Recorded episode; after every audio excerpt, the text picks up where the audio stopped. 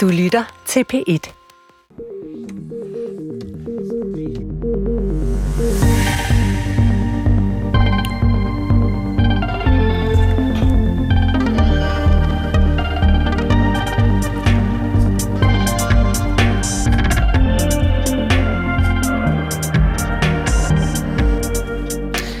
Velkommen til Ring til regeringen. I dag er det mig, Dan Jørgensen, minister for udviklingssamarbejde og global klimapolitik, der tager telefonen og svarer på spørgsmål fra jer lyttere. I kan ringe på 70 21 19 19 eller sende en sms til 1212. Dan Jørgensen, velkommen. Tak for det. Og tak for at være her i dag og tage telefoner i Ring til regeringen på P1.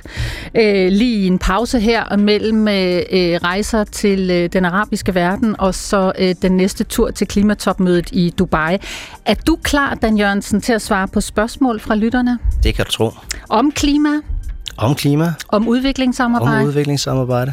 Jeg hedder Gitte Hansen, og det er mig, der sørger for, at lytterne kommer igennem og øh, får svar på deres spørgsmål. Øh, Telefonnummeret er som altid 70 21 19 19. Du kan også sms'e 1212 til P1 med dit spørgsmål, kritiske spørgsmål eller din kommentar. Klar, Dan Jørgensen? Yes. Godt, lad mig spørge dig. øh, Bliver det mission impossible at holde klimatopmøde med olieshejker i Dubai? Nej, det gør det ikke. Øh, Jeg er faktisk mere optimistisk i år, end jeg har været i nogle af de forgangne år. Jeg tror på, at der er en rigtig god basis for at få truffet nogle, nogle vigtige og meget nødvendige beslutninger i år. Hvad bygger den optimisme på?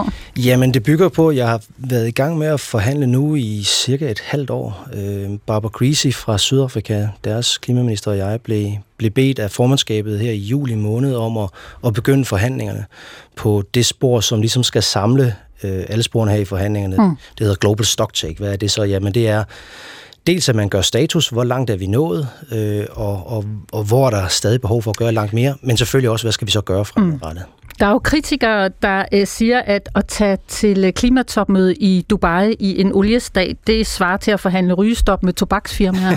ja, den har jeg godt hørt. Det, der man jo bliver nødt til at, at anerkende som det allerførste, når man taler om, om internationale klimaforhandlinger, det er, at alle lande skal jo med, og i særdeleshed er dem, der udgør problemet. Mm. Så altså, hvis vi sagde, at vi vil ikke forhandle med Saudi-Arabien eller Norge eller USA eller nogle af de andre store olieproducenter i verden, jamen så kunne vi jo så sidde og forhandle os, der sådan ligesom var heldige og pusse vores glorie og sige, at vi skal nok komme i mål med vores klimamål, men det vil jo ikke redde øh, klimaet sådan overordnet betragtet. Der skal vi jo alle med. Mm.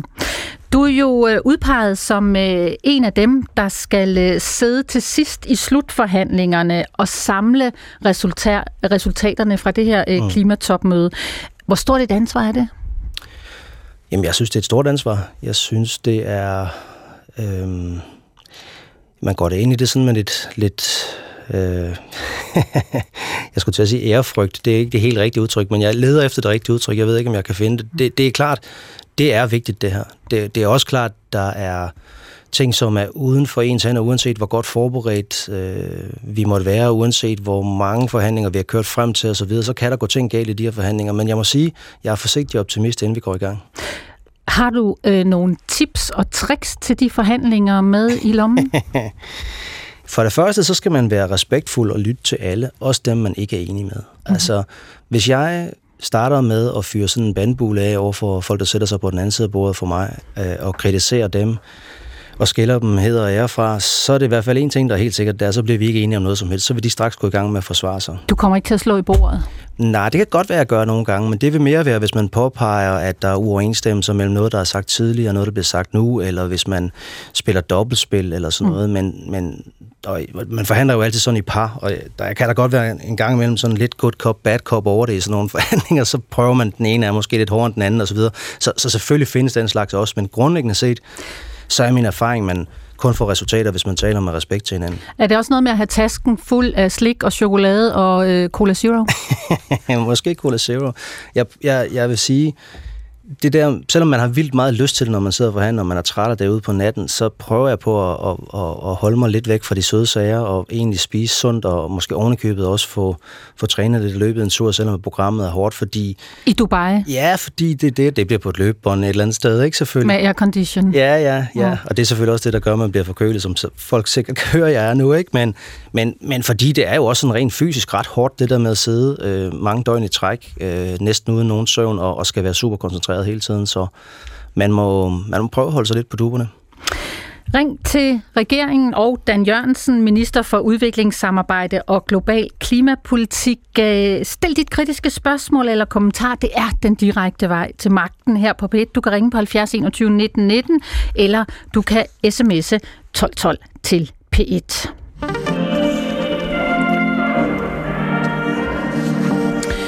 Dan Jørgensen, øh, du får lige et første øh, spørgsmål her øh, fra sms'en. Det er en lytter, Frederik, der skriver, kan man ikke gøre det til et lovkrav, at der markeres tydeligt, hvor varerne i butikkerne kommer fra rundt i verden? Frem for at gemme det bag stregkoder, så kan man jo som forbruger tage et bevidst klima- og moralsk valg, om man vil støtte det pågældende land og produktion med sit køb. Mm. Jo, altså der er jo allerede i dag sådan en ret omfangsrig lovgivning i forhold til, hvad man egentlig skal mærke med, blandt andet hvor ting er, er produceret, men jeg tror, hvis man skal som forbruger øh, agere klimavenligt i forhold til, hvordan man, man fylder ting i sin indkøbskode, så er det jo ikke kun, hvad det er for et land, man, man køber fra. Selvfølgelig kan man umiddelbart intuitivt sige, jo længere væk det er, desto værre er det nok for klimaet, fordi det skal transporteres øh, langt. Men det er heller ikke helt rigtigt, fordi hvis noget er blevet fløjet fra Tyskland, kan det godt være meget værre end noget, der er blevet sejlet fra Kina. Og hvis vi for eksempel taler fødevare, så er det også noget at gøre med, hvad årstider det er blevet dyrket på, hvad for nogle dyrkningsmetoder man har brugt og alt sådan noget. Så det er en lidt kompliceret affære, det der, men grundlæggende set, så tror jeg egentlig, at man må sige, at igennem de senere år, ikke mindst på grund af EU-lovgivning, så... Øh, så er forbrugerne bedre vilkår nu end nogensinde for at træffe det klimavenlige valg. Og endelig på bundlinjen, så tror jeg også en rent sund fornuft øh, tilsiger, at altså, det er bedre at købe gulerødder end rødt oksekød, for eksempel. ikke. Det er bedre at købe noget, der er produceret herhjemme i Danmark, helt tæt på dig selv. Jo, jo men så let så er det jo heller ikke, Dan Jørgensen, fordi øh, meget produktion er jo rykket ud af Danmark og til udlandet igennem mm. årene. Industriproduktion, tøjproduktion, øh, teknologiproduktion, øh, mobiltelefoner, computere osv., så vil der ikke være noget reelt klimahandling i at lade folk vide præcis, hvor varerne kommer fra? Jo, det, det tror jeg, det var egentlig også det, jeg forsøgte at starte med at sige, at det ikke er så nemt. Øh, men så sagde jeg så alligevel til sidst, hvis man virkelig vil gøre en stor forskel, så er der nogle ting, man kan gøre, som faktisk er rimelig nemme. Altså fordi, ja, det er vildt svært at vide, om man køber en telefon af det mærke fra Kina eller et andet mærke fra Korea, hvad for en er så bedst for klimaet det vil være meget vanskeligt, at mærke sig ud af. Men det er ikke så svært øh, at, at vide, at hvis man går i genbrugsbutik og køber genbrugstøj, så er det selvfølgelig bedre, end at gå ned og købe noget nyt, der er produceret i Bangladesh. Eller jo mere grønt man spiser frem for rødt kød, så er det selvfølgelig også bedre. Så mm. jeg tror egentlig bare, det her var et forsøg på at sige, at hvis man virkelig gerne vil gøre en forskel med indkøbskurven, så er der allerede gode råd, man kan følge. Og så er det jo op til os politikere, men, men jo selvfølgelig også øh, virksomheder og detailhandel og andet øh, hele tiden at blive bedre til også at informere forbrugerne bedre. Mm. Det her det er Ring til regeringen på P1, den direkte vej til magten, og i dag der er det Dan Jørgensen, minister for udviklingssamarbejde og øh, global klimapolitik, der tager telefoner og svarer på dine spørgsmål. Du ringer 70 21 19 19, eller du sms'er 12 12 til P1. Her er en sms fra Simon Larsen i Vordingborg. Han spørger Dan Jørgensen, hvordan får vi de rige til at sænke deres CO2-forbrug, så det matcher de fattigste udledninger? Altså, der er jo kommet for nylig en rapport, der viser fra Oxfam, der viser præcis det, vi godt ved, nemlig de rigeste, også i Danmark, er dem, der klimasynder allermest. Deres CO2-forbrug er steget, mens øh, mellemindkomsternes øh, CO2-udledning falder over en årrække. Der er mange ting at unwrappe der pakke ud, som det hedder på nudansk. For det første, det er, jo, det er jo simpelthen ikke rigtigt, at vi, vi udleder mere i vores land. Tværtimod, så, så reducerer vi jo år for år, og det har vi gjort øh, i, i flere årtier nu, og det vil sige, at i 2030, så vil vi have reduceret med 70 procent, og lige om lidt i 2025 med mindst 50 procent. Så er der jo andre lande, som dem øh, Simon her refererer til, de øh, er jo faktisk i den situation, at deres udledninger stiger år for år. Og, og vi er faktisk globalt der, hvor, hvor verdens udledninger slet ikke er toppet endnu. Det kommer de til at gøre forhåbentlig om et par år, men det kan også være, at der går længere. Jeg tror måske, det der refereres til, det er, hvis man udregner sådan et samlet øh, aftryk. Altså hvis du også regner med for eksempel den her mobiltelefon, man køber, der er produceret i Kina, mm-hmm. eller øh, en t-shirt, der er produceret i Bangladesh, så er det klart, at på den måde, der vil øh, mennesker, der lever i rige lande, som jo importerer mange varer, de vil også have et større samlet aftryk. Og spørgsmålet er så, hvordan får vi så det aftryk ned? Jeg tror, man skal passe på med at have som ideal, at det skal helt derned, hvor det er for eksempel for, den, for en inder, eller for en indbygger i Niger, eller Chad. Altså, vi er jo ikke interesserede i at få deres levestandard, ligesom de er jo ikke interesserede i at fortsætte med at have deres levestandard. De er jo interesserede i at vækste, de er interesserede i at kunne få og nok få en protein til deres der børn. måske minder om vores. Ja, eller mm. det tror jeg ikke engang, de tør drømme om. Jeg tror bare, de gerne vil have muligheden for at have et køleskab, måske en bil, måske spise kød en gang om ugen. Alle de her ting. Måske ikke sulte, simpelthen også for flere hundrede millioner mennesker på planeten, og det er jo det, det handler om. Så jeg tror, svaret mere er, hvordan kan vi lave en, en bæredygtig model for, for vores planet, hvor vi selvfølgelig udleder som, så lidt som muligt i, i vores del af verden, men hvor vi også hjælper andre med at udvikle sig, uden at de så kommer til at, at forurene mere, end planeten kan holde til. Goddag, Erik Christensen. Ja, goddag. Fra Amager ringer du. Erik, har du et spørgsmål til ministeren? Ja, jeg har det. Øh, godt høre om øh, befolkningstilvæksten globalt set har den sit eget selvstændige punkt øh, til det kommende topmøde? Både og, øh, men det, det er et super godt øh, spørgsmål, Erik, fordi det er ikke sådan, at vi diskuterer øh, som et selvstændigt forhandlingspunkt og vedtager tekst om, hvad gør man ved det faktum, at, at befolkningen jo vækster ganske betragteligt øh, hvert år. Altså i, i Nigeria for eksempel, som, som jeg lige har besøgt, der kommer der 5 millioner flere indbyggere om året. Faktisk 5,5, så det er 5 millioner plus lige en halv million ekstra om året. Mm. Og, og, og det er jo en generel tendens, vi ser i verden, selvom det måske nok jo selvfølgelig her er, er, er det eksempel, hvor, hvor udfordringen er størst. Men vi kigger jo ind i øh, en, en fremskrivning, hvor i 2050, der vil der nok være omkring 10 milliarder mennesker på, på planeten. Og, og så kommer jeg så til den anden side af sagen, fordi selvom at det ikke er et selvstændigt forhandlingspunkt, så indgår det jo i alle fremskrivninger, og det indgår jo i alle løsningsmuligheder, man måtte have, at hvis ikke vi tænker ind, at vi bliver langt flere mennesker på planeten, og at der ovenikøbet også er en begrundet forhåbning om, at en større frekvens af de mennesker, vi har på planeten, har en højere levestandard, end det er tilfældet i dag, jamen så siger det jo sig selv, at så skal vi finde nogle grønnere måder at producere og forbruge på, for gør vi ikke det, jamen så er det for eksempel ligegyldigt, hvad man gør i et lille land som Danmark, fordi så vil, så vil de andre øh, tendenser i verden jo langt overstige øh, det, vi måtte kunne gøre positive ting. Så, så vi skal hjælpe derude med også at få dem med. Det var et svar til dig, Erik fra Amager. Øh, tak for at ringe til regeringen på 70 21 19 19. Det kan du også gøre, hvis du sidder og brænder med et spørgsmål øh, til minister Dan Jørgensen.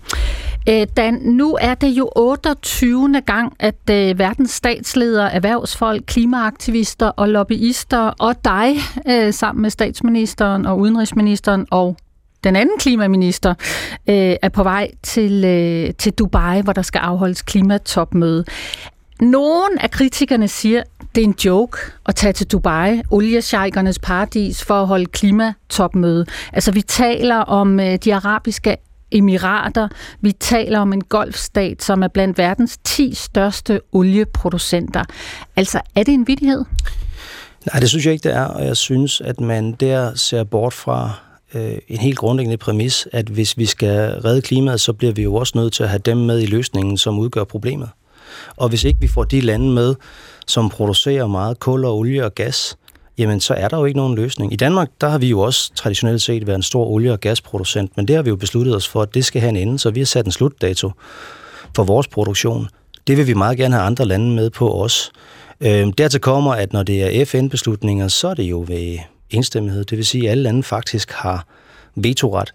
Og derfor kan man ikke, og så er vi lidt tilbage ved det der med respekten også, mm-hmm. jeg talte om tidligere, du kan ikke bare sætte dig og pege fingre af nogen, så får du dem jo aldrig forpligtet. Så det, det handler om for mig og andre forhandlere, det er for de her oliestater forpligtet på også at blive en del af løsningen. Er det nemt? Overhovedet ikke. Men hvis vi bare gav op og ikke kæmpede kampen, så vil det jo i hvert fald helt sikkert ikke ske. Mm. Der er en sms her fra Anne-Marie. Hun spørger, jeg har slet ingen forventninger til klimatopmødet i Dubai. Endnu et af slagsen, hvor alverdens deltagere selv ankommer med fly, hvor klimavenligt udråbstegn. Jeg er ikke klimaaktivist, men 71 år, og jeg har hørt om klimaproblemer og ozonlaget Anne-Marie. Altså, hvad er svaret til Anne-Marie? Hun rejser den samme kritik, som mange andre har gjort omkring at afholde klimatopmødet i Dubai. Ja, hun nævner også ozonlaget for eksempel, ikke? Det er, jo. det er jo sådan set et meget godt eksempel på, at det faktisk nytter noget. Nogen kan måske huske, at dengang, at, i hvert fald dengang jeg gik i skole, der var ja. det noget af det, man var allermest nervøs for. Ikke? At der kom huller i ozonlaget. Ja, på grund af de her freongasser. Mm. Men der lykkedes det jo faktisk at lave en aftale i Montreal, tror jeg, i 86 eller deromkring. Øh, det kan være, jeg husker forkert med det årstal. Men i hvert fald er der lavet en international aftale, som jo øh, nærmest har løst det problem, eller har løst det problem. Så det viser jo, at det faktisk godt kan lade sig gøre. Når det så er sagt, så er det da klart, at jeg, jeg sådan set godt kan være enig med Marie i, at øh, det går for langsomt, at der skulle ske mere. Hvis jeg dog må påpege, at, at der er fremdrift, så er det bedste eksempel på det jo, at øh, før Paris-aftalen, øh, som er otte år gammel nu, der stod vi til at... Fra 2015? Ja, der stod, vi, der stod vi og kiggede ind i en temperaturstigning på mellem 4 og 5 grader. Øh, men, men det Paris-aftalen har ført til, at de beslutninger, der er truffet på baggrund af den, har ført til, at vi nu står til en temperaturstigning på, på under 3 grader. 2,9 viser de seneste ja. tal fra FN's øh, klimaagentur, miljøagentur. Ja, og øh, det er jo markant bedre end 4 eller 5 grader, men det er jo ikke 1,5 der, hvor vi skal være. Så, så det er jo lidt øh, på den ene side og på den anden side, at ja, hvis ikke vi havde den her mulighed for at træffe globale beslutninger, så er det jo helt sikkert, så var det jo mm. bare fortsætte med at gå den forkerte vej, så var var udledningerne jo ikke faldet, så var de jo stedet. Men nu falder de, de falder så ikke hurtigt nok, og det er jo så det, vi skal forhåbentlig gøre noget ved. Men jeg bliver nødt til at anfægte det der med, hvorfor mødes I? Jamen, det gør vi jo netop så for at prøve på at gøre noget ved det. Men noget af det, øh, kritikerne jo hæfter sig ved, øh, det er jo, at øh, Emiraternes sultan Al-Shabar, han er jo præsident for klimatopmødet, og så er han også direktør for et af verdens største olieselskaber, det der hedder ADNOC. Altså, hvad skulle få sultanen og de andre oliesjejker til at sige, ja, selvfølgelig, vi stopper udvinding af olie og hopper på den grønne omstilling? Hvad skulle få Danmark til at gøre det? Vi taler om golfstater, Nå, jo, men, arabiske men, emirater, som Nå, har bygget nu, imperier på olie. Ja, vi har bygget vores velfærdsstat på cirka 500 milliarder kroner, vi har tjent på olie og gas i Nordsøen. Men vi valgte at træffe den beslutning og sige, at vi udfaser vores olie- og gasproduktion nu.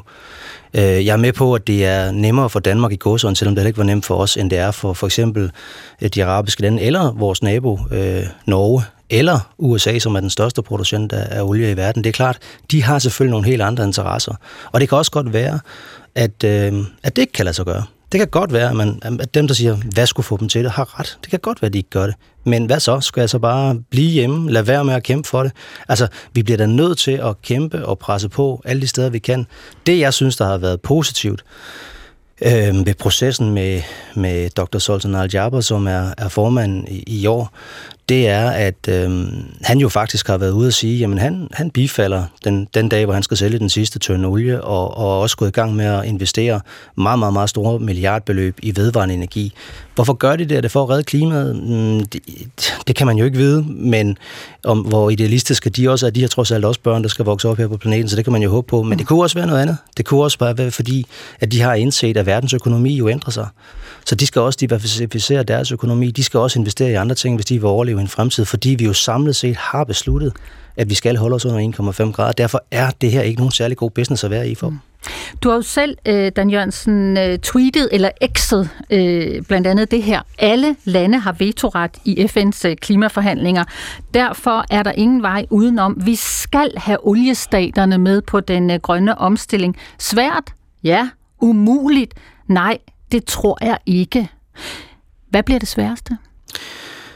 Der er et par meget vigtige knaster i de her års forhandlinger. Det ene er, at vi skal have en, en tekst ind, hvor vi får de her oliestater også til at forpligte sig på, at der bliver altså en slutdato på et tidspunkt for olie og gas. Så vi skal have skrevet ind, vi skal have udfaset olie og gas, og øh, vi skal have skrevet ind, hvad der skal komme i stedet for. Det er vedvarende energi, og det er energieffektivitet. Og noget af det positive, der er sket i, i det forgangne år her, det er, at det, det lykkedes at få kæmpet ind på dagsordenen, at vi, vi skal forhandle om et globalt mål for vedvarende energi og et globalt mål for energieffektivitet. Det er aldrig sket før. Jeg har ret gode forhåbninger i forhold til, at, at det måske kan, kan lykkes faktisk at få det igennem. Det vil jo udover at være rigtig godt for klimaet, også være enormt godt for Danmark, al den stund, at vi jo har meget stor produktion af både vedvarende energi og energieffektivitetsteknologi her i landet.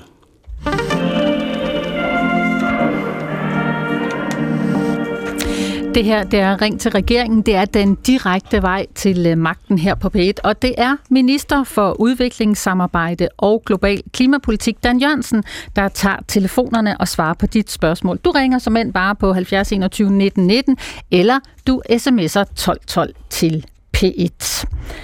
Så øh, siger jeg goddag til Finn Christiansen fra det Midtjyske. Goddag, Finn. Ja, goddag. Hvad er dit spørgsmål øh, jeg... til ministeren? Det er, at når man laver en aftale med for eksempel at tage lavbundsjord ud. I landbruget? Ja. Ja. Synes du så, at det er god aftaleskik, at man så kommer regnende et par år efter, bare fordi EU får et, et, et, et eller andet brødkrum i galt, de nu lugter statsstøtte. Hvis man ikke kan regne med den aftale, man laver med staten, kan man så regne med. Så må man jo sige til, til, til Disney, får man Disney dernede, er her til lands, der hedder en aftale en aftale. Du må, og, og, hvad, den, mm. og, og hvis man ikke kan, hvad er spørgsmålet kan, til ministeren? Er, hvad er vigtigst for ministeren? At man kan holde regning med det, staten siger, eller det Disney, får man Disney ned i, i Disney-parlamentet siger, hvad er vigtigst? Okay. Dan Jørgensen, øh, Finn Christiansen sætter spørgsmålstegn ved, hvilke aftaler øh, landbruget kan stole på i forhold mm. til regeringen og EU. For at være helt ærlig, det er en lille smule svært for mig at svare på det spørgsmål, for jeg tror ikke rigtig, jeg forstår det. Nej. Altså, det er jo, der ligger jo helt klart en kritik af EU, kan jeg jo godt høre i den måde, det bliver formuleret på. Det er jo helt fair nok. Også en, jeg kan også sige, der ligger også en kritik. Ja, det er, at. I er en samling, en samling vatnisser, jeg okay. ikke kan sige til EU-kommissæren dernede, vi har lavet en aftale, og kan vi ikke hvis vi kan, kan håndhæve den aftale... Men Finn, Finn, du må lige forklare, hvad det er for en aftale, du taler det, om, man ikke kan det, regne med det er, at landmændene har fået en, en x antal tusind for at tage deres øh, lavbundsjord ud. Ja. Så kommer man rendende tilbage nogle år efter og forlanger x antal 100.000 tilbageført. Jeg, jeg ved simpelthen ikke, hvad du refererer til der. Jeg ved, at vi har i Danmark en meget lukrativ ordning, der sikrer, at man kan få støtte til at tage lavbundsjord ud. Jeg ved også, at de selvfølgelig skal være i overensstemmelse med EU-lovgivning, og det er måske der, vi skal, det er måske der, vi skal spore os ind, hvis der skal være alle gange i gaden, for det er her, jeg fornemmer, at du og jeg nok er lidt uenige, fordi selvfølgelig skal Danmark leve op til EU-lovgivning. Og selv hvis det skulle ske det, hvilket vi jo tilstræber aldrig sker, men der skulle ske det, at vi i Danmark bryder EU-lovgivningen, så, så skal vi selvfølgelig rette ind. Det giver der sig selv, fordi hvis ikke vi gjorde det, hvorfor skulle Polen så gøre det? Hvorfor skulle Tyskland så gøre det? Hvorfor skulle Spanien så gøre det? Det er jo hele, det er jo hele ideen med at have et forpligtende samarbejde på tværs af grænser, men den konkrete sag, du refererer til der, den, den kender jeg ikke. Lad os hoppe videre til øh, Ole fra Aarhus. Det handler også om landbrug. Goddag, Ole. Goddag. Hvad er dit spørgsmål til ministeren? Jamen, jeg ved ikke, om det er sådan, som sådan er et spørgsmål, men det er mere, jeg går ind i min hippie-hjerne og roder med sådan en idé om, ja. kan man ikke, vi har et ret stort, vi producerer utrolig mange svin her i, i Danmark, kunne man ikke omlægge både må, måske mere end bare det danske svineproduktion, men til skovbrug? Øh, måske også kornmarker, hvad ved jeg, jeg, altså jeg er jo sådan ikke videnskabsmand, men min idé er i al sin enkelhed, hvis man nu forestiller sig, at vi omlægger svinebrug til skovbrug, og inde i de her skove, så går der, løber der sådan en hel masse frilands vildsvin rundt, så vi stadigvæk kan producere svinekød. How about that? How about that? Altså, en idé her fra en hippiehjerne i Aarhus. Var det jo. det, du kaldte ja. den, Ole? Ja, der er nogle ja. meget gode idéer i det. Altså, ja. øhm, det, det er jo i hvert fald klart, at vi, vi skal tage noget mere af den landbrugsjord, vi har øh, ud af drift i dag, øh, og lave den til natur. Det kunne være skov, det kunne også være vådområder.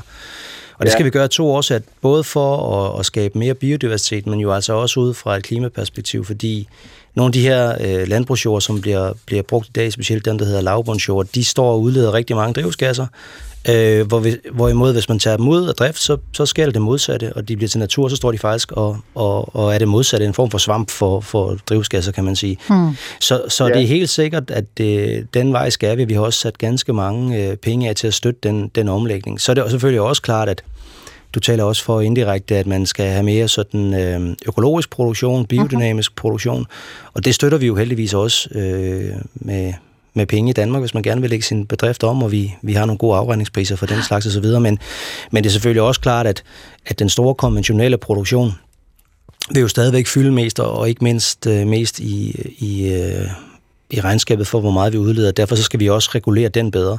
Og det er det, vi har tænkt os at gøre med en, ligesom vi har lavet en CO2-afgift for industrien, så vil vi også lave den for landbruget. Og nu hvornår? Vi det, måske skal jeg lige sige, nu kalder vi det CO2-afgift, men i virkeligheden er det jo mere metan, når det er landbrug, så det er en mm. drivhusgasafgift i virkeligheden. Og der er rigtig Jamen, mange... metan er jo 80% mere potent end CO2. Det er rigtigt, ja. ja. Hvor ved du det fra, Ole? Jamen altså, som sagt, så har jeg har en, øh, en meget nysgerrig øh, ADHD hippie hjerne, som, som i den grad... altså, jeg, jeg har jo alle dage været skræmt fra videre sands over de der, de der mm. hvad, skal man sige, de, de tendenser, der har været i tiden med... med øh, altså, jeg, jeg er skræmt fra videre sands over atomkraft også, fordi jeg kan, jeg kan ah. ikke se, hvordan det kan være smart. Mm. Men altså, det, den her hippie-idé, den er jo... Det, det er jo ikke... Det er jo mere en... en altså, vi, vi, vi er nødt til at lave om på de her, den måde, vi gør tingene på. Mm. Og det er også klart, at vi kan ikke bare fra den ene dag til den anden begynde at, at sige, så lever vi af bogvedegrød, ligesom vi gjorde for 6.000 år siden. Nej, Ja, ja, så, øh, ja, jeg, jeg, jeg tænker, du nok lige er en my mere på, på hippiebølgen end, end mig, men når det så er sagt, så kan jeg alligevel faktisk rigtig godt lide nogle af de ting, du siger. Altså for eksempel, så, ja. så synes jeg også, vi skal fokusere mere på, øh, altså jeg er ikke selv vegetar eller, eller veganer, men, men prøver da også på at få flere grøntsager ind i min kost, også af klimahensyn. Og sådan tror jeg, der er mange danskere, der har det. I øvrigt er der også mange, der bliver, mange flere, der bliver vegetar og veganer. Men... Ja, nogen, der er svært ved at slippe kødet, ikke? Og vi, altså, jo, vi prøver jo. også det der. Og måske, altså, det, det, ja. og måske kan man også gøre altså, øh, meget, hvis man mm. som, som samlet befolkning skruer ned. Øh, hvis vi alle sammen skruer lidt ned, så bliver det jo til meget samlet set. Ikke? Ja. Og derfor skal vi også producere flere øh, plantebaserede flødevarer. Det er så heldigvis også noget, vi, vi er godt i gang med at, at agere på. Svar ja. til dig, Ole, med hippihjernen fra Aarhus. Tak for at ringe øh, på 70 21 ja. 19 19 til regeringen og minister Dan Jørgensen. Altså Dan Jørgensen, der er jo rigtig mange, der er nysgerrige på, hvornår kommer den der CO2-aftale med landbruget? Kan du sætte en dato på? Nej, det kan jeg ikke. Hvor lang tid går der? Jamen, der kommer jo en, en afrapportering for det her ekspertudvalg, og en af grundene til, at den først kommer nu, selvom den skulle være kommet sidste år, det er jo fordi, det er ganske kompliceret det her. Øh, jeg vil så sige til dem, som, som måtte øh, kritisere, at vi har lavet den, den slags arrangement, hvor det først er eksperterne, der udtaler sig, det, det synes jeg ikke er en retfærdig kritik, fordi da vi gjorde det samme for industrien, der var der også nogen, der sagde, det er jo bare en syltekrukke, I har jo ikke tænkt jer at gøre det, men det var jo så kompliceret, der var ingen i verden, der havde gjort det før, og derfor havde vi brug for, at der var nogen, der virkelig grundigt arbejdet igennem, hvad konsekvenserne vil blive, og hvad der var mest effektivt for klimaet. Og da de så fremlagde deres forslag, der endte vi jo faktisk med at lave noget, der lå meget tæt op af, af en af deres løsningsmodeller. Øhm, så derfor tror jeg egentlig, det er en meget klog måde at gøre det på, også i forhold til landbruget. Det er så bare faktisk endnu sværere med landbruget, end det er med energisektoren Hvorfor er det det? Jamen det er det, fordi at i landbruget, der er ikke sådan de samme teknologiske løsninger, man bare lige kan vælge at applicere. Inden for produktion og energiproduktion øh, specifikt, der er det ret nemt i gåsøjne. Det er selvfølgelig ikke nemt, men vi ved godt, hvad der skal til. Vi ved, der er vedvarende energi frem for fossile kilder. Vi ved, der er energieffektivitet, der kan nedbringe forbruget af energi mm. og dermed udledningerne osv. Men øh, landbruget, det er jo levende organismer, og det er jo i øvrigt ikke CO2, som vi var inde på, det er tit metan, der kommer øh, ud af forenden og bagenden på et dyr. Hvordan gør man egentlig noget ved det, uden at man bare lukker produktionen? Så der er altså nogle ret store også øh, sådan faglige øh, spørgsmål der, som, som vi desværre ikke rigtig har svaret på i dag. Men kan klimaet og miljøet vente på det? Mm, både og, fordi man må sige, at ja, selvfølgelig skal det gå stærkt. Det gør det jo så også i Danmark sammenlignet med ja, stort set alle andre øh, lande på planeten. Men selv i Danmark, hvor det går stærkere end alle andre steder, går det jo ikke stærkt nok. Så, så på den ene side set, vi bliver nødt til at vente til vi har løsningerne, til det kan lade sig gøre. På den anden side set er det klart, at vi bliver også nødt til at lægge os selv under massivt pres, fordi hvis ikke vi lægger os under massivt pres, så får vi jo ikke udviklet de her metoder. Vil Og de ting, vi ved, vi kan gøre, dem skal vi selvfølgelig bare gøre nu. Som for eksempel det her med at udtage jord. Slipper landbruget for let, når det gælder klimatilpasning? Der skal gøres mere, det er jo klart. Øh, nu klimatilpasning, tror jeg, er lidt noget andet, men altså klimatilpasning, det plejer vi at sige, det er det, der handler om at tilpasse sig til CO2-udledning, CO2 så lad os, ja. så lad os Drivhus, tale om... Drivhusgasudledning, ja. Mm, mm. Slipper ja, landbruget ja, for let? På nuværende tidspunkt gør det jo. Altså, vi, vi har jo sat et meget ambitiøst mål også for landbrugssektoren i Danmark, som vi jo ikke er i nærheden af at nå endnu, og derfor er der jo altså behov for at lave en, øh, lave en form for afgift, som kan sikre, at vi når de her øh, ton, som de stadigvæk ikke reducerer i dag.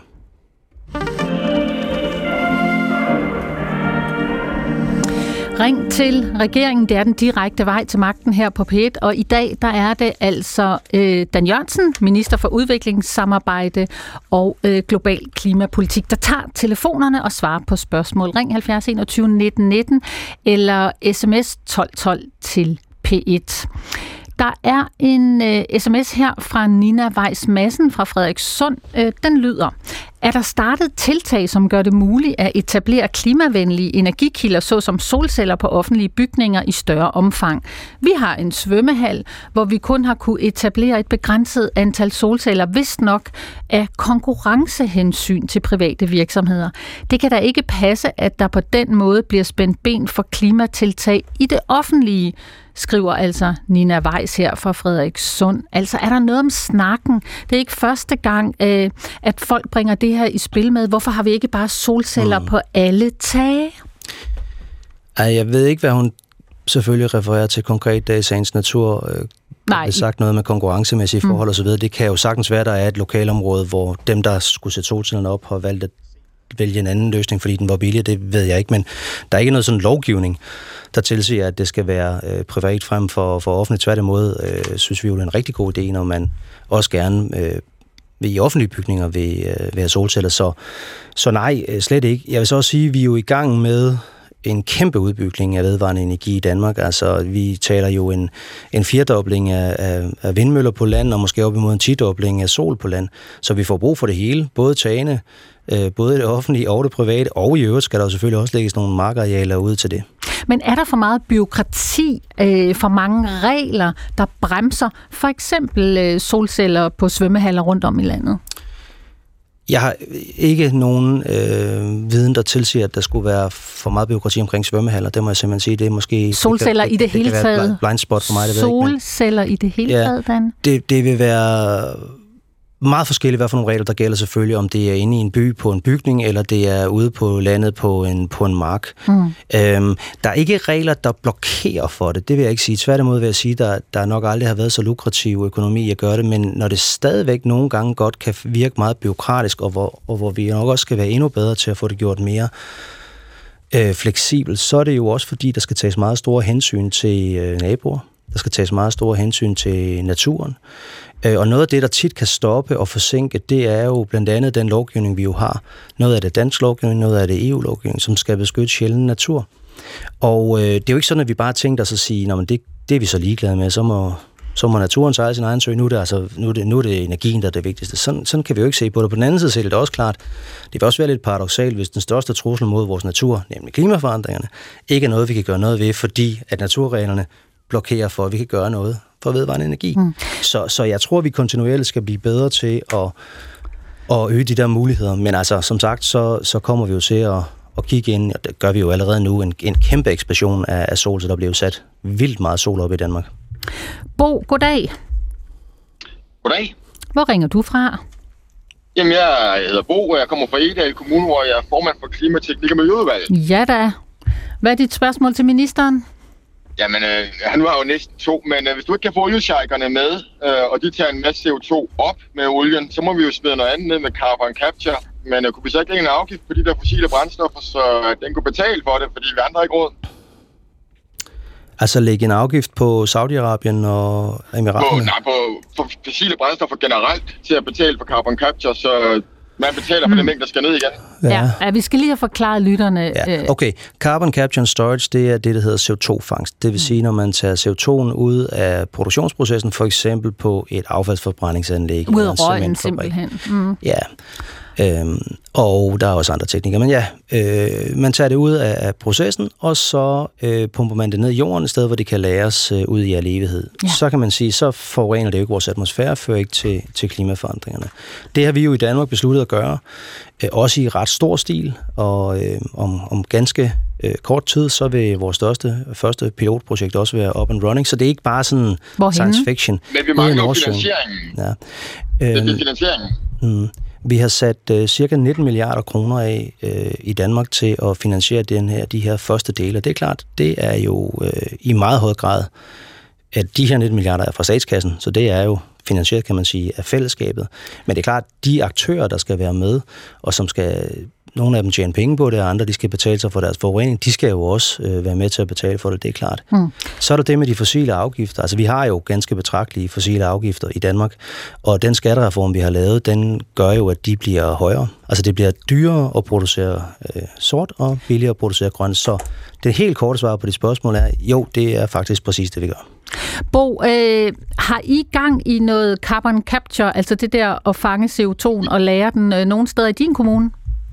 Vi ville gerne have været med sammen med Vestforbrændingen, men puljen var ikke stor nok til, at der var penge til, at vi kunne være med, fordi vi selv skal finansiere det over de få milliarder, der er sat af i forhold til, hvor dyr teknologien er. Øh, mm. Så derfor ville det være rart, hvis den hang på de fossile brændstoffer, også så man vidste, at når det første anlæg var op, hvor kommer det næste, det tredje, det fjerde, når det bliver rutine. Mm. Så der var dem der, dem, der tjener penge på at tage det op af jorden, også var med til at betale for, at det kom ned i jorden igen. Ja. Og hvad parti kommer du fra, Bo? Jamen, jeg er socialdemokrat, men derfor skal han ikke have lov til at blive på laverbærene. det var jo simpelthen en af kammeraterne, der udfordrede der. Altså, jeg kan jo huske, Dan Jørgensen, at der har været talt om lige præcis den her teknologi i årtier. Så hvornår ser vi det rent faktisk fungere i stor stil, så det batter noget? Ja, men vi er jo i Danmark ret langt nu, så det største, sådan, første sådan store øh, projekt er, tror jeg, de sidste planer, jeg har set omkring 25-26. Så, så det, det er lige rundt om hjørnet, og inden 2030 skal det gerne være op og køre i, i stor skala. Men det skal altså også siges, at vi er i, i Danmark en del foran øh, andre lande, og det skulle jo meget gerne være en løsning, der skulle bruges også globalt, hvis det for alvor skal batte noget. Så det vi jo håber på på det her område, mm. som med så mange andre områder, det er, at når vi så udvikler teknologien og bruger også en del offentlige penge på at støtte det, jamen så skal det jo meget gerne være noget, der kan hjælpe os andre steder på planeten. Så det er et håb, at det kommer til at køre i større skala? Nej, det er det ikke. Det kommer det til. Det har jo både sat pengene af og arbejdet i gang, og de er, altså det er, ikke, det er ikke sådan noget, der bare er på skrivebordsplan. Altså de er i gang derude øh, i Nordsøen med rent faktisk at lave det, ikke? Sådan, det blev svar til dig. Øh, Bo, øh, tak for at ringe på 70 21 19 19 i Ring til regeringen, og ministeren er i dag øh, Dan Jørgensen. Så har vi Peter Andersen med fra København. Ja, hej. Hej Peter. Ja, hej, hej. Hvad er dit spørgsmål til ministeren? Jamen, han, øh, han blev jo nærmest berømt for et øh, hockeystavsprincip, tror jeg nok, hvis det var ham. Men om han ikke kunne det var det vist. Øh, blive berømt på et fodboldstøvleprincip også. Ja, forklar lige. Det, jamen, det er jo altså, at bolden ligger lige for foden, og så sparker man til den. Så, øh, altså... Du må lige sætte nogle flere ord på det der øh, fodboldstøvleprincip. I forhold til klima, altså tage de løsninger, der ligger lige for foden. Dem, der gør lige Kunne det for eksempel være at rejse nogle vindmøller? I, I stedet for at øh, udskyde alt til 2030, selv det, der mm. er det ene og det andet. Må jeg prøve at spørge dig? Og det er lige så, at det hele er ved at gå løs. Okay. Og der er sådan noget, at man giver tilskud for eksempel til elbiler, i stedet mm. for at måske give momsfritagelse for elcykler. Vi kunne få masser af elcykler ud på gaden, og så ellers ville vi få mindre biltrafik for hver elbil, der bliver tilskud for, kunne vi måske få 100 elcykler ud, og man kunne omlægge noget transport. Man skal tænke på at omlægge, ligesom da, da øh, USA oversvømmede Europa med korn, så lavede vi lurpakkesmør og alt muligt andet. Vi omlagde vores landbrug.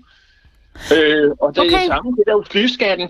Altså, der skal en skat på nu på 500 kroner, ikke noget, der langsomt træder i kraft 2030. Godt, Dan Jørgensen. Altså, hvad er dit svar her til Peter?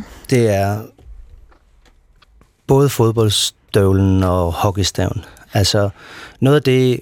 Nogle gange, når jeg har hørt folk kritisere den der hockeystav, så spørger jeg dem, hvad er det, I synes, vi skal gøre? Mm. Så de, lave nogle, bygge nogle vindmøller, for Forklar, eksempel. Ikke? Altså, forklar ja. lige den hockeystav. Hockeystaven, det er, at øh, vi træffer nogle beslutninger nu, og bruger en masse penge nu, men de kommer først til at give en reel CO2-effekt nogle år ude i fremtiden. Mm. Altså teknologiske løsninger? Ja, eller bygge en vindmølle. Det tager syv halv år at bygge en havvindmøllepark, så når vi beslutter at bygge den nu, så giver den først noget om syv halv år. Eller plante en skov. Det er jo ikke sådan, at hvis vi går ud og planter en skov i morgen, og så står den og suger CO2 ud i overmorgen, mm. der går også nogle år.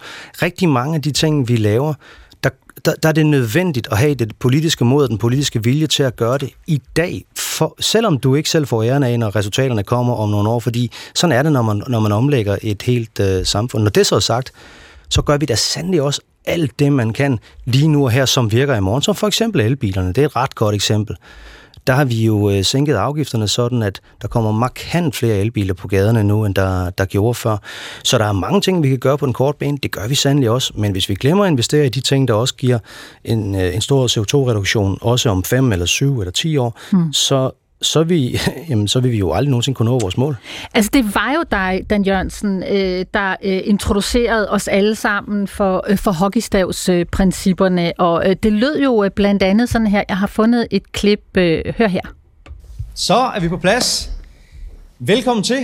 Vi skal ikke i fremtiden være, være afhængige af gas, vi kan importere, eller olie, vi kan importere fra Putin, og derfor så er det så vigtigt, at vi sætter turbo på at udvikle alternativer. Jeg er rigtig glad for at kunne præsentere en aftale om Power to X. Altså den teknologi, hvor vi kan tage grøn strøm fra sol eller havvindmøller, lave den om via det, der hedder elektrolyse til brint, og så lave brinten om til flydende brændstoffer. De brændstoffer kan så bruges til at flyve flyvemaskiner, eller sejle skibe, eller tung transport. Det hjælper os med at få CO2'en ud af nogle af de steder i vores samfund, hvor det ellers er svært. Mange steder der vil man bare kunne elektrificere, men man kan ikke bare lige elektrificere et containerskib eller en jumbojet. Så der har vi altså behov for ny teknologi. Og med ny teknologi mener jeg ikke noget, der først skal udvikles og kan bruges om 10 eller 20 eller 30 år. Det er en teknologi, vi har nu, men den skal opskaleres, og den skal gøres billigere, sådan at den faktisk kan bruges øh, derude på markedet. Ja. Det der hockeystavsprincip, altså den hockeystav, er den knækket? Ja, den er jo knækket på den måde, at den, den måde, som at det er blevet fremstillet på, som jo aldrig har været det, det har betydet, øh, den kritik kan man jo i hvert fald ikke bruge om regeringen, fordi det skulle jo så være, at vi ikke lavede noget nu, og vi bare mm. lænede os tilbage og ventede. Men, Men det er jo simpelthen, du bliver nødt til at lade mig svare, når du spørger. Så det passer jo simpelthen ikke. Altså vi kommer jo til at, hvis man tegner sådan en lige linje fra vi, to, fra vi fik magten i 19 og frem til, til 2030 og ser på, hvordan reduktionerne ligger sig, så er det jo øh, altså en, en, en, en næsten lige linje. Øh, og, øh, og det er altså til trods for, at vi også har truffet de der beslutninger, som skal føre til de, til de reduktioner, som er svære lidt flere år ude i, i fremtiden. Når det så er sagt, så er det klart, jeg synes, at det er faktisk en lille smule underligt, at det kan være kontroversielt at man gerne vil være et forgangsland, der gerne vil udvikle nogle løsninger, som også resten af verden kan bruge, som vi ved. Altså det er ikke noget, vi kan diskutere. Det er FN's klimapanel, det er alle, der forstand på det. Og hvis ikke vi får udviklet de løsninger, så kan vi ikke holde os under 1,5 grader. Men hvordan går det med for eksempel øh, Power-to-X-anlæggene? Hvor mange af dem er reelt øh, i spil derude og leverer øh, grønne brændstoffer? Ja, jeg har ikke tal på præcis hvor mange, men, men altså, det er jo en af de Altså, det er jo det, der kommer til at, at, at revolutionere hele verdensøkonomien. Der findes jo ikke et, en, en regering i et vestligt land i dag, heller i øvrigt, heller ikke udviklingsland, som ikke betragter det som noget af det vigtigste Men... overhovedet. Så man kan jo ikke sådan, altså det ligger jo implicit i det spørgsmål, der sker ikke noget, der gør det. Der er jo masser af fabrikker i Danmark, der laver elektrolyseanlæg. Mm. Alt og topsøger kæmpe store på det ude i, i Asien. Vi kommer til i Danmark også at skulle flyve grønne flyvemaskiner. De skal jo blandt andet flyve på den her brændstof. Øh, vi skal lave CO2-fangst, for at vi kan putte noget grøn CO2 ind i den her øh, proces. Så alle de der ting er jo, er jo godt på vej. Der er lavet både lovgivning, der sikrer, at det kan ske, der er sat penge af, og projekterne er gået i gang. Altså, vi står jo i slutningen af 2023. Der er et godkendt anlæg. Er det godt nok? Elektrolyseanlæg? Power-to-X-anlæg, der rent men, men faktisk det, okay. leverer... Nu starter, nu, så, så starter vi lige fra Adam og Eva. Elektrolyse, det er, når du tager vedvarende energi, det kan sådan set også være sort energi, men nu er det for vores tilfælde set vedvarende energi. Så putter du det ind i en elektrolyseanlæg, så laver det der om til brint. Brinten kan så laves om til forskellige andre øh, flydende brændstoffer. Det kunne være ammoniak også til landbrugssektoren. Øh, og altså, der findes virksomheder i Danmark, som, som både producerer elektrolyseanlæg og sælger dem ude i verden. Der findes virksomheder i Danmark, som... Øh, altså, jeg ved slet ikke, hvad du mener med kun et. Power-to-X-anlæg, der reelt producerer grønne brændstoffer, for eksempel til vores fly og lastbiler. Hvor mange af dem producerer i en skala, der giver mening i dag i Danmark? Men, men det er der ikke nogen, der gør. Det er der heller ikke nogen, der gør i en skala, der giver mening noget sted i verden. Men hvis du vil pege på et land, der, der er længere frem end nogen andre steder, så tror jeg, da, det vil være Danmark. Det tror jeg så kan være en stakket frist, fordi og det er derfor, det er sådan lidt syret måske, vi skal diskutere, om det overhovedet er noget, der bliver sådan noget eller ikke gør, fordi jeg tror, vi kan meget nemt tabe den der førerposition, fordi der nu bliver investeret milliarder og milliarder af euro og dollars i det i resten af Europa og i særdeleshed i USA med den nye pagt, de lige har vedtaget derovre. Så det bliver en grøn game changer, selvom det ikke er oppe i en skala, hvor vi i dag kan levere grønt brændstof Ja. til for eksempel fly og lastbiler og, og, øh, og skibstransport. Præcis. Det første skib, altså øh, Mærsk har jo nu indvidet deres første skib, som sejler på grøn brændstof. Det er så ikke Power to X, men det skal det jo gerne være på sigt. Du får lige øh, en øh, sms her, øh, inden vi bliver ramt af en radioavis, og så fortsætter vi efter tre minutters nyheder øh, med ring til regeringen frem mod klokken halv to. Hvad siger ministeren til, at øh, kvælstofforbruget i Danmark, øh, der er med til at smadre... Nej, hvad siger ministeren til kvælstofforbruget i Danmark, der smadrer naturen? 12 procent af landets arealer kan brødføde Danmark. Vi vil ikke brødføde resten af verden, når vores natur smadres, skriver Peter Andersen fra Brønde. Der er kæmpe problemer med for store øh, kvælstofudledninger, som fører til blandt andet ildsvind. Jo. Det, det er heldigvis så noget af det, der er også politisk opmærksomhed om, og som er en del af den finanslovsaftale, der er blevet vedtaget her til i dag, at vi skal gøre noget ved. Sådan. Øh, Dan Jørgensen, tak for at være her i Ring til regeringen. Vi fortsætter som sagt efter tre minutters friske nyheder fra Radioavisen. De kommer her.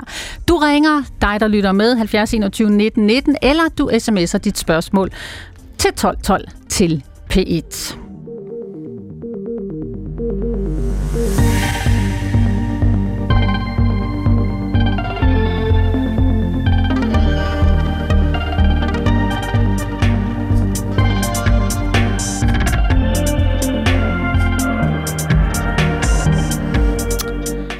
lytter til Ring til regeringen. I dag er det mig, Dan Jørgensen, minister for udviklingssamarbejde og global klimapolitik, der er vært. Jeg tager telefonen og svarer på jeres spørgsmål. Og telefonnummeret er, Dan Jørgensen, Det er 70 21 19 19, eller hvis man vil sende en sms, så er det 12 12. til P1. Og Dan Jørgensen, tak for at blive hængende og tage telefoner i Ring til regeringen her på P1. En halv time mere frem til klokken halv to. Øh, klar til at svare på spørgsmål fra lytterne om klima, og så er du jo faktisk også minister for udviklingssamarbejde. Øh, jeg hedder Gitte Hansen, og jeg skal sørge for, at lytterne kommer igennem, og at du svarer på øh, spørgsmålene. 70 21 19 19, det ringer du, eller du sms'er 12 12 til P1 med øh, dit spørgsmål eller øh, dit, din kommentar. Og øhm, vi kan jo starte med øh, at smide øh, Kim fra Jylland ind. Goddag, Kim. Ja, hej. Hej Kim. Du er ude et eller andet sted, hvor det larmer ret meget. Prøv lige at vente lidt. Vi prøver lige at gøre noget her, Ja. og så og det hjælper. Sådan der, var det ikke bedre? Jo, det var meget bedre. Kim, hvad er dit spørgsmål til ministeren? Mit spørgsmål, det er til ministeren, at det klinger godt nok meget hul i mine ører øh, at høre, at man gør meget for klimaet øh, og planter skov. Når det er, at lige sådan som det ser ud lige nu, der er du jo faktisk ved at fjerne 12 procent af vores egen skovareal herhjemme, som leverer cirka en tredjedel af det træ, vi selv laver. Og og øh, vi står lige nu på tærsken til, at i fremtiden, der kommer vi til at bruge det dobbelt træ i byggeri. Aha. Fordi at det er, øh, de har substitutionseffekten. Det vil sige, at træ det skal til at udfase øh, metal og beton og cement. Øh, Kim, er du i byggebranchen, eller hvordan skal jeg høre nej, det? nej, nej. Jeg har arbejdet de sidste 25 år ude i skovene på at fremme, at vi skal lave mere træ i byggeriet, altså i de private sektor. Okay. Men øh, det du må Øh. referere til, Kim, er det, at vi er i gang med at etablere mere urørt skov. Ja, du er faktisk ved at fjerne Det er jo en lidt vigtig pointe, 750.000 kan man sige. tons CO2, fra, øh, for du kommer til at miste 750.000. Uh, det er mange Ja. tal, det der, Kim. Ja. Øh, lad os lige høre, hvad Dan Jørgensen har at svare til dig. Men det er jo helt rigtigt. Det heldigvis er, er en del ikke bare regeringspolitik, men jo noget, der er bred opbakning til i Danmark, at vi skal have mere natur. Og, og de steder, hvor vi kan få allermest natur og mest biodiversitet, det er ved at lave urørt skov, altså hvor skov ikke bare er en form for plantage, der skal lave træ. Det skal der selvfølgelig også være plads til, fordi det har Kim jo fuldstændig ret i. Vi skal også bruge træ som et materiale i, i fremtiden, men vi bliver simpelthen nødt til at have noget mere øh, vildt liv i Danmark, altså flere dyr og planter. Øh, det, det er gået for i den forkerte retning i alt for mange år. Der er Men urørt skov det er jo ikke sandt, det du siger der. Det er jo ikke sandt. Det er jeg simpelthen nødt til at korrigere dig i, fordi at det, I ikke har sat jer ind i, det er jo faktisk, at ude i skoven, der har vi et, faktisk fremgang i biodiversiteten. Men lad nu den ligge. Nu tager vi lige klimadelen i den der. Fordi Dan, du, man er nødt til at forstå, at det, der er brug for i byggeriet, de sidste 25 år, ikke, der har vi plantet løvskov en masse med alle mulige blandingsbevoksninger, fordi det er det, regeringen har fremskyndet, og det er det, der har været tilskud til. Og hvad er problemet, Kim? Problemet i det, det er, at vi kan ikke bruge noget som helst af det skov, vi har rejst de sidste 25 år til byggeri.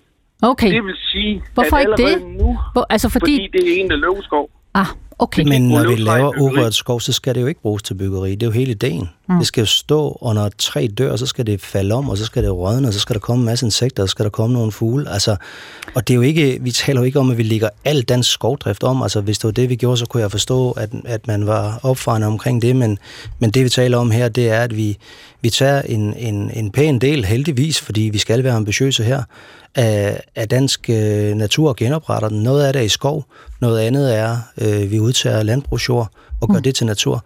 Jeg tror, hvis man spørger danskerne generelt, så tror jeg, der vil være meget få danskere, som vil sige, at vi har for meget natur i Danmark. Jeg tror, at næsten alle vil være enige i, at vi har for lidt. Sådan, det blev et svar til Kim øh, ude fra skoven, øh, der havde ringet på 70 21 19 19 til øh, Ring til regeringen her på P1. Og så siger jeg øh, goddag til Preben Rode fra Brøndshøj. Ja, goddag. Goddag Preben, hvad er dit spørgsmål til ministeren?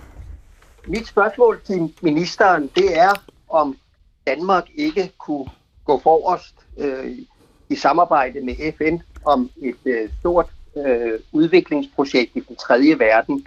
Og det jeg tænker på, det er jo, at et af vores allerstørste miljøproblemer, det er jo, at, at ha- havene stiger. Ja. Og det jeg tænker på, det er jo, at man har en teknologi i dag til at lave saltvand op til ferskvand. Og det giver jo mulighed for, at man kan lave projekter, hvor man fører ferskvand ind i egne, hvor der er tørke, for eksempel i, i Afrika, Okay. og øh, på den måde øh, sænker vandstanden og samtidig skaber øh, et helt nyt miljø, Mm. og samtidig selvfølgelig mange, mange arbejdspladser Okay. i verden. Og Preben, hvor ved du øh, noget om det her fra? Jamen, det er lægemandsviden for mig, vil jeg sige. Jeg er ikke på nogen måde ekspert i det her. Nej, okay. Jeg smider den over til ministeren, Dan Jørgensen. Giver det mening, det her for dig? Ja, jeg, jeg, jeg er måske en lille smule usikker på, om det vil om det vil kunne hjælpe i forhold til, at vandstandene stiger, fordi de stiger så meget, at så meget vand vil man næppe kunne, kunne pumpe. Dertil kommer, at når vandstandene stiger, så er det tit også faktisk, når det så er i kombination med ekstreme vejrfænomener, altså storme og andet, at, at det så virkelig giver problemer for de her steder i, i verden. Men når det så er sagt, så synes jeg, du har fat i den lange indpræben, fordi der er mange steder i verden, hvor klimaforandringerne også gør, at man mangler ferskvand, både til øh, at drikke simpelthen madlavning, sanitet, men jo også i, i landbruget og i produktionen. Og derfor vil der være øh, rigtig mange lande, som i årene, der kommer, skal finde nye alternative kilder til vand. Det kommer i øvrigt også til at handle om fred og stabilitet og sikkerhed, fordi når der er for lidt mm. vand, så har man også en tendens til at bekrige hinanden i mange af de her egne. Ja. Øh, og det var altså et svar øh, til dig, Preben Rode fra Brøndshøj, der havde ringet på 70 21 19 19 til øh, Ring til regeringen på P1. Altså øh, det der med den globale opvarmning, øh, isen, der smelter, og vandstandene i verdenshavene, der stiger, det er jo noget, som mange mennesker beskæftiger sig med, også forskningsmæssigt. Og Dan Jørgensen, i juli i år, øh, der gik øh, klimaprofessor Peter Ditlevsen fra Niels Bohr Instituttet ud med et opråb øh, til politikere og regering øh, verden over. Øh, det lød blandt andet sådan her øh, i P1-debat, altså fra øh, Peter Ditlevsen. Prøv lige at, at høre en gang, hvad han øh, sagde. I politikere, I bliver nødt til at gå ud og være mere modige og sige til folk, ja, vi skal i gang i teknologien, ja, vi skal i gang med nogle, øh, øh, nogle adfærdsændringer, ja, det kommer til at koste. Ja, og baggrunden for det her udsagn, det var nogle øh, beregninger, øh, der ifølge klimaprofessor Ditlevsen og hans kolleger peger på, at de store havstrømme er mm. i forandring, og det kan betyde øh, mere vildt vejr, altså mere kulde nordpå hos os, og mere regn, tørke og storme i det globale syd. Øh, og som sagt, den forudsigelse gik øh, verden rundt i medierne. Er det sådan et opråb fra Niels Bohr Instituttet, som gør indtryk på dig som øh, minister for global klima? Ja, i allerhøjeste grad. Jeg vil så sige, at det, det er jo desværre ikke nyt. Altså, det har vi jo vidst i årtier, det her. Øh, det er klart, at næsten hver gang der kommer en rapport, så viser det sig, at at det var endnu værre, end vi havde frygtet. Ikke? Men jeg oplevede det jo også som, som en del af mit arbejde som udviklingsminister, fordi rigtig mange af de lande, vi hjælper, øh, for eksempel i Afrika, jamen, der har den, kar, den opgave, vi har, den har skiftet karakter. Hvor det før har måske været sådan klassisk fattigdomsbekæmpelse og uddannelse og ligestilling og den slags ting, vi arbejder med. Så ser vi nu, at stort set alle de udfordringer, de har, de bliver forværret eller accelereret af klimaforandringerne. Så altså i Niger, som jeg besøgte for, for et halvt års tid siden, jamen, ja. der er det sådan nu, at ørkenen den spreder sig med, hvad der svarer til 400 fodboldbaner om dagen. Om dagen? Om dagen. Når det regner, så er det sådan et begreb, de kalder tør regn, fordi det er så varmt, at den fordamper, enten rammer jorden regnen. Ikke? Mm. Det er klart, når det samtidig er et land, der kæmper med politisk ustabilitet. Der kom jo også et militærkup ganske få måneder efter, at, at jeg havde været der, øhm, som har den højeste fødselsret per, per kvinde, 6,2 børn per kvinde osv. Alle de her ting spiller jo sammen. Så, så ja, det, det sker, og det bliver værre i fremtiden, men hvis jeg skulle komme med en tilføjelse, eller måske noget, jeg vil håbe, at forskerne også vil øh, bruge lidt mere øh, kommunikativ kraft på, så er det også at forklare, at det ikke kun er noget, der sker i fremtiden. Det sker faktisk også nu. Det er allerede sket mange steder i verden. Og hvordan øh, får det her en betydning på klimatopmødet i Dubai næste uge? Kæmpe betydning, fordi de lande, vi forhandler med øh, fra det globale syd, de øh, har også en forventning om, at vi i det globale nord og vesten er med til at betale for den grønne omstilling for dem, og at vi er med til at betale for, at de kan tilpasse sig. Sidste år skete der heldigvis det, at vi vedtog, at der skulle laves en fond for det, der hedder loss and damage, altså øh, tab og skader, Det vil sige en fond, der kan hjælpe lande, der bliver ramt for eksempel af kæmpemæssige oversvømmelser, som den, der ramte Pakistan sidste år, eller kæmpemæssige... Øh, Øh, øh, det kan være meget langvarige tørker, kunne det være. Det, altså, der er jo masser af de her eksempler. Ikke? Mm. Og, og det, det, det bliver så besluttet nu, så i år, hvor vi skal have nogle penge i den der fond, og vi skal beslutte, hvordan den skal fungere. Det håber og tror jeg, at vi kommer til. Ja, og, og ifølge Dansk Flygtningehjælp, øh, så stiger antallet af flygtninge stødt. Det er også en udvikling, vi har kendt til i flere år. Altså ifølge Dansk Flygtningehjælp, så er mere end 30 millioner mennesker verden over øh, på flugt fra deres hjem, netop på grund af øh, fødevareusikkerhed og også øh, klimaforandringer. Altså øh, kommer... Og, konf- og konflikter, der bliver værre. Og konflikter, ja. der bliver værre, ja. Øh, kommer vi til at mærke det også i Danmark på antallet af flygtninge og migranter? Jamen, det kan man bestemt ikke udelukke. Altså, fordi det er klart, øh, når, når store folkemængder sætter sig, sætter sig i bevægelse og søger mod nord eller mod vest, jamen så, så havner de jo også i, i Europa. Så altså, det er klart, mange af de ting, som tidligere har ført til flygtningstrømmen, vil jo også gøre det i fremtiden, men de vil, de vil nok gøre det i større grad, fordi en konflikt, som måske tidligere knyttede sig til nogle etniske og politiske skillinger, den, den kunne måske holdes der, hvor den var. Men når de så også slås om adgang til vand og mad og frugtbar jord, jamen så vil der være endnu flere, der vil blive tvunget på, på flugt. Så, så det er helt sikkert også en dimension. Så har vi Thomas øh, fra Alten med. Goddag, Thomas. Er du med øh, os? Ja, det er det. Godt, Thomas. Er I, er I med mig? Vi er med dig, ja. Stil du dit spørgsmål øh, til minister Dan Jørgensen. Ja, men det er sådan, jeg bor i nærheden af en motorvej, der i øjeblikket er ved at blive udbygget fra 4 til 6 spor. Og jeg bor selv ved en jernbane, der er over 150 år gammel. Den har et spor, og i nærheden er der to spor på en hovedlinje. Det kom der for 100 år siden. Og jeg vil bare høre, jeg kan ikke rigtig se, hvad, hvordan vi kommer nemmere øh, tættere på, på, på at løse klimaforandringen ved at udbygge motorveje. Fordi det er jo sådan, at den her jernbane, den er godt nok ved at blive elektrificeret. Øh, det gjorde man for 100 år siden i Sverige og i Tyskland. Og den, også, den har fået to spor i stedet for et. Det er også 100 år siden.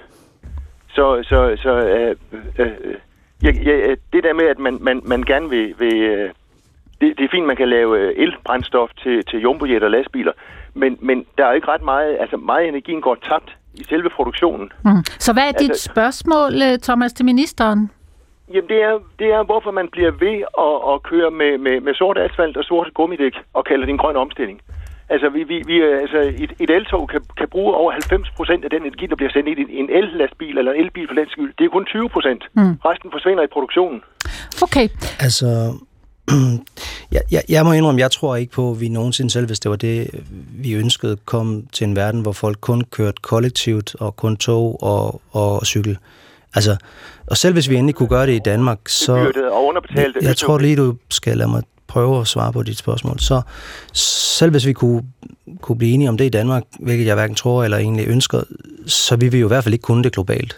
Og det kan godt være, at du kun har sådan lidt hånd til over, for at vi gør noget for at gøre flytransport øh, og skibstransport grøn, men, men faktum er altså, at der vil komme betragteligt mere flytransport og skibstransport i en verden med 10 milliarder mennesker selvfølgelig i 2050 end i dag. Derfor ser jeg det som min opgave at være med til at prøve på at sikre, at vi kan få gjort den grøn. Og så synes jeg, at du har til gengæld en, en rigtig god pointe i, hvor ligger balancen så egentlig mellem det kollektive og, og det private. Øh, men den balance er jo selvfølgelig også påvirket af, hvor meget af det private, der er el. Fordi hvis vi kører alle sammen på, øh, på elbiler, så er det klart selvfølgelig, det har også noget at sige, hvordan den elbil er produceret, det ene eller andet, det giver sig selv. Men altså, elbiler kører jo også på motorveje, og mm. de elbiler har også, nu kaldte du det sorte dæk, elbiler har også sort dæk, men det gør jo ikke en elbil sort. Så, så det er noget med at finde en, en balance. Men hvor meget ville det batte, hvis vi blev enige om globalt set, at vi skulle flytte meget mere transport over på for eksempel øh, jernbanen, som Thomas er inde på? Ja, men globalt set, der kommer der til at være behov for betragteligt mere både kollektiv transport og flere biler på, på vejene. Det, det, det er jo helt åbenlyst, at når vi bliver 10 milliarder mennesker, når der kommer, som sagt, 5 millioner flere om året i Nigeria, så giver det ligesom sig selv. Og ovenikøbet, de bliver rigere og rigere, så giver det sig selv, der skal transporteres mere. Vi håber selvfølgelig på, at så meget som muligt af det kan blive grønt. Og det må være det, der er fokus for det arbejde, vi laver. Du lytter til øh, Ring til regeringen på P1. Det er den direkte vej til magten. Og i dag der er det minister Dan Jørgensen, minister for udviklingssamarbejde og global klimapolitik, der tager telefoner og svarer på spørgsmål fra dig, både på telefonen og på sms'en. Du ringer 70 21 19 19, eller du sms'er 1212 til P1. Øhm, FN's Miljøagentur, du ved det, Dan Jørgensen, var jo ude med nye tal, deprimerende tal i sidste uge. Øh, 2,9 graders temperaturstigning frem mod år 2100. Selvom vi egentlig havde lavet en øh, aftale verden rundt om, at vi skulle holde os på de 1,5 øh, i temperaturstigning, Paris-aftalen. Og i den forbindelse, da vi fik de nye tal på 2,9 frem mod år 2100, der var FN's generalsekretær Antonio Guterres ude og sige, at den globale opvarmning og de nye tal er det, han kalder en dyb kløft, fuld af ødelagte liv, brudte løfter og fejlslagen lederskab, svigt af de sårbare og mistede muligheder. Hør lige en bid af, af Guterres her. The report shows that the emissions gap is more like an emissions canyon. A canyon littered with broken promises, broken lives, and broken records. All of these is a failure of leadership, a betrayal of the vulnerable, and a massive missed opportunity. Ja, har han ret, Guterres? Ja, det synes jeg faktisk desværre, jeg må sige, at han har. Altså, det, det går jo for langsomt, og der, hvis ikke vi ændrer kurs nu, jamen, så kigger vi jo ind i en fremtid med, med nogle meget, meget alvorlige konsekvenser, specielt for de dele af verden, som er hårdest ramt allerede nu. Ikke? Når det er sagt, så, så tror jeg også, man vil finde andre taler af Guterres, hvor han også påpeger nogle af de ting, som jo faktisk går i den rigtige mm. retning. Har du mistet modet i forhold til at få stoppet den globale opvarmning? Nej, det har jeg faktisk ikke. Øhm, nogle dage kan jeg også godt blive deprimeret. Jeg, jeg, jeg læser jo også alle de der rapporter, har, har gjort det i 20 år. Jeg gik ind i politik på grund af det her dengang i 2004, da jeg stillede op første gang. Mm. Der var der ikke så mange, der syntes, at det grønne var det vigtigste på dagsordenen dengang, men altså, jeg jo, det var Svend Augen, der fik mig ind og alt muligt, så vi, vi sad jo allerede dengang og læste de der rapporter og sagde, hvor, hvorfor er der ikke flere, der beskæftiger sig med det her? Så, så jo, altså nogle gange kan man jo godt tænke, det er da helt vildt, at der er gået så lang tid, der ikke sker nok. På den anden side set, så lad os se på, hvad der skete i år. I år har USA, for ganske få år siden, der benægtede USA's præsident Trump, han benægtede, der overhovedet var klimaforandringer. Hvis der var, var de i hvert fald ikke menneskeskabte.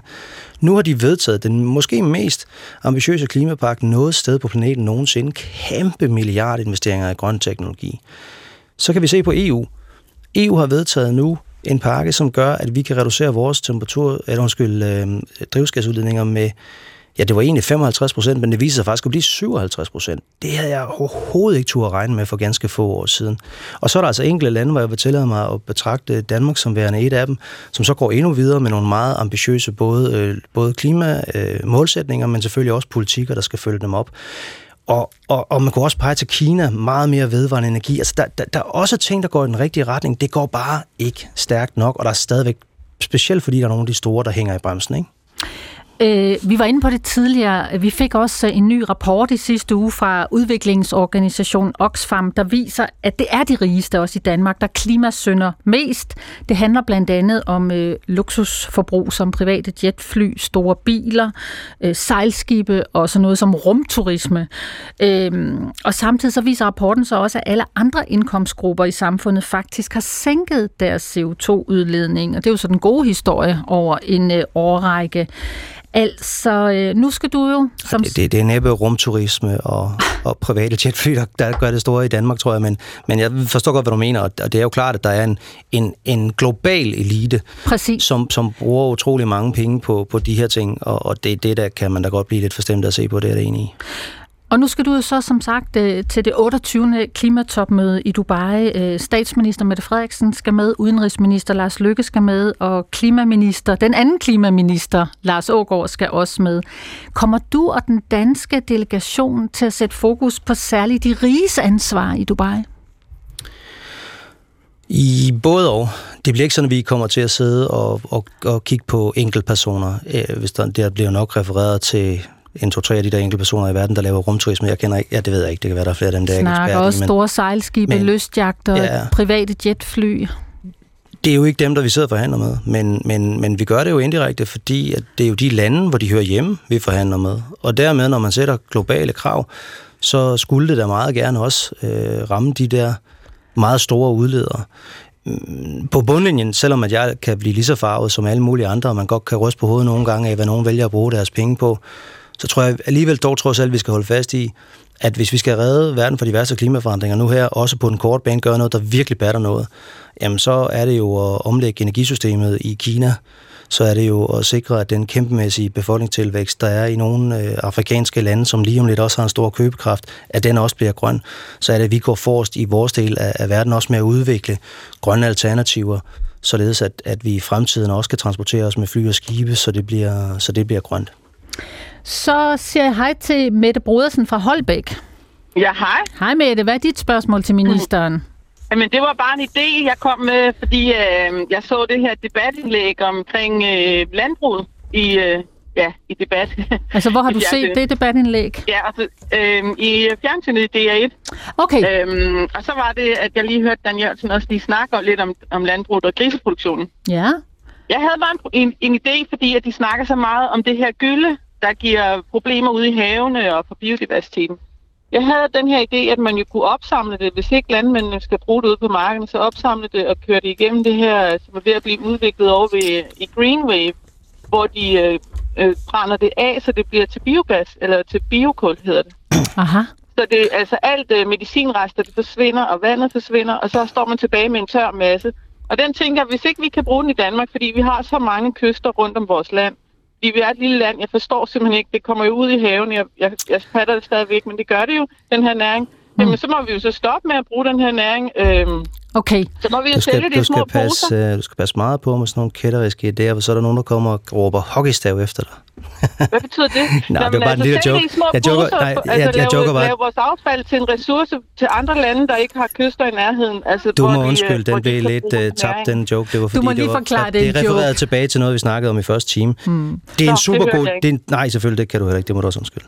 Det, det, det er fordi, at øh, noget af det, vi har diskuteret, det er det her begreb med en hockeystav. Altså, at nogle gange så træffer man nogle beslutninger Nå. nu, som først, Ja. som ikke giver noget lige i morgen, men som kommer til at Ja, give lige noget på sigt. Og en af Ja. de ting, vi netop har investeret i, som er det reneste eksempel på hockeystav, hvis man skal tale om det, det er præcis Ja. det, du taler om. Det, er Og jeg, jeg, jeg skal lige sige til dig, Mette, nu ser Og det- Dan, det han er- ser glad ud nu, ja, du har fordi, ramt noget. fordi du, det, det er Nå, jo det helt, helt, helt rigtigt, at selvom at du ikke lige kan bruge det i morgen, og selvom det er dyrt og svært at opskille lige nu, så Ja, ved, det vi, det, dyrt så ved vi, det kan lade sig gøre. Og når vi Ja, ja, har det sådan en kan det. teknologi, hvor vi kan løse to problemer, både udledninger på drivhusgasser og udledninger, der skader vores biodiversitet, Ja. så skal vi da gøre det, og derfor har vi også Ja, støttet den skal her teknologi. Så jeg tror, jeg tror det bliver en af de store men løsninger i hvad er det, fremtiden. der går galt, øh, Dana? Hvorfor fanden kommer alle de der næringsstoffer ud i haven? Det forstår jeg ikke. Øh, Der må jo være, øh, vores jord må være så udpint, at det bliver vasket hurtigt ud, fordi at havde vi en jord, der var mere kulstofholdig og havde mere humus, så ville næring og vand kunne blive bundet der, ikke? Jo, men det, altså, vi har jo et industrielt landbrug, hvor man gøder ganske meget, både med kunstgødning ja. og med, og med ja. animalske gødning, og, ja. og så prøver vi selvfølgelig på at, at regulere det så godt vi kan, men det er jo ret tydeligt, at det har vi jo ikke været så dygtige til de sidste årtier, Nej. fordi vi har jo for store problemer, så derfor har vi behov for sådan nogle nye teknologier, som for eksempel pyrolyse, som du refererer til her, ja. og som jeg tror bliver bio, en del af... Altså biokul er jo helt sindssygt, det kan jo holde ja, ja. kulstof i jorden i 100 år. Altså Mette, jeg er nødt til at spørge, hvor ved du de her ting fra? Jamen, jeg, jeg interesserer mig for det hver dag. Jeg har været med, øh, jeg er både med i Regenerativforening og i Permakulturforeningen. Som og hvad arbejder I med? Øh, permakultur er permanente afgrøder på markerne, og øh, regenerativ forening er, hvordan du dyrker. Øh, så, så du opbygger jordens ressourcer i stedet for at udpine ah. den. Fordi den måde, landbruget dyrker på lige nu, hmm. der udpiner man jo jorden, fordi at man vender den. Og hver gang man vender jorden og pløjer, så, så frigiver det CO2 til atmosfæren. Er, er du selv landmand, landkvinde med det? Jeg har faktisk en gård, ja. ah, der kan man bare sige. ja, Men, øh, ja, og min mand er landmand, han er konventionel landmand, så, øh, så vi står faktisk og til, skal til at, at dele gården op. Hvordan dele op? Ja, vi, vi, vi kan ikke blive enige. Nej, okay. på den måde, ja, alright. Så, så, det lyder så, som om, der er gang i den ved middagsbordet der. Jeg skal til at have den nu, den går der, og så skal jeg til at dyrke den regenerativt. Så, ja. Okay, Nå, spændende. spændende. Ja, det kan være, øh, ja. ja. Det kan være, du får besøg ja. af nogen, der skal ud og lære lidt om den dyrkningsmetode. Ja. Ja. Mette ja. Brodersen. Ja, jeg vil bare lige sige, at der er jo også klimatræerne, som jeg skal til at dyrke som plantagetræer. Og de gror jo simpelthen så stærkt, mm. og det er jo CO2-4-træ, så der er, ikke, der er ikke tilskud til det, fordi det ikke er et hjemmehørende træ, men det, det, for, det, er, det er ikke invasiv art, så det er okay, heldigt. spændende. Du står men, og nikker, Dan. Nå, ja, nej, men, men jeg ja, det er da spændende. Snakket med, jeg har snakket med folk, som, som, som laver huse ud af det, eller og, i andre lande, og, og der er nogle danske firmaer, der også rigtig gerne vil have det, fordi at man kan fælde det allerede om 12 år, hvor det er 22 meter højt og 50 cm i diameter. Hold da fast. Og det er jo præcis også, altså... Der, og så kan du dyrke vi... alle mulige ting i bunden af ja, det også. Nu altså talte vi med ting. en uh, tidligere, som var meget skeptisk over, at vi gerne vil have noget urørt skov, men ja. det, det er jo noget helt andet end det her, men derfor kan det jo godt være fint, det er fordi... skov. Ja, det er fantastisk skov, men det skal vi jo også bruge. Ja, det skal vi, fordi ja. vi kommer til at mangle træ om 10 år, men det, og det er faktisk, så mener jeg jo som regenerativ og permakultur, at mennesket kan rigtig gøre, gøre rigtig meget for, at biodiversiteten den bliver virkelig, virkelig øh, mangfoldig og blomstrende på en skov, for eksempel. Hvis bare vi dyrker i flere lag og af flere mikrovirksomheder på én gård, ikke kun en mand, for det kan man ikke klare. Vi skal have mange flere mennesker tilbage på, Altså for eksempel vil jeg jo gerne have nogen, der har høns nedenunder mine træer. Så kan de altså, gøde lidt. Ja, ja præcis. Altså det er på den og måde, gøde. jeg tænker det hmm. hele, hele øh, igennem, sådan så vi kan få super fed jord her, og oh. super fed biodiversitet. Sådan. Så fik vi da stå, stoppet med her. På. Ja. Mette Brodersen, det, ja. tak for uh, dine indspark uh, og, og din viden her i ja, Ring til regeringen. Ja, og god, og god fornøjelse med det derude. Ja, i lige måde. Stort. Sådan, Dan Jørgensen. Måske en af fremtidens landmænd. Det tror jeg da bestemt. Tak for at være i Ring til Regeringen og svare på spørgsmål øh, øh, fra lytterne. Øh, programmet her, øh, det blev til med hjælp fra Mathias Pedersen og Siv Søby Rasmussen. Jeg hedder Gitte Hansen. Som altid, så finder du os øh, på DR.dk eller i DR Lyd, når du har tid og lyst. Og god tur til Dubai. Tak.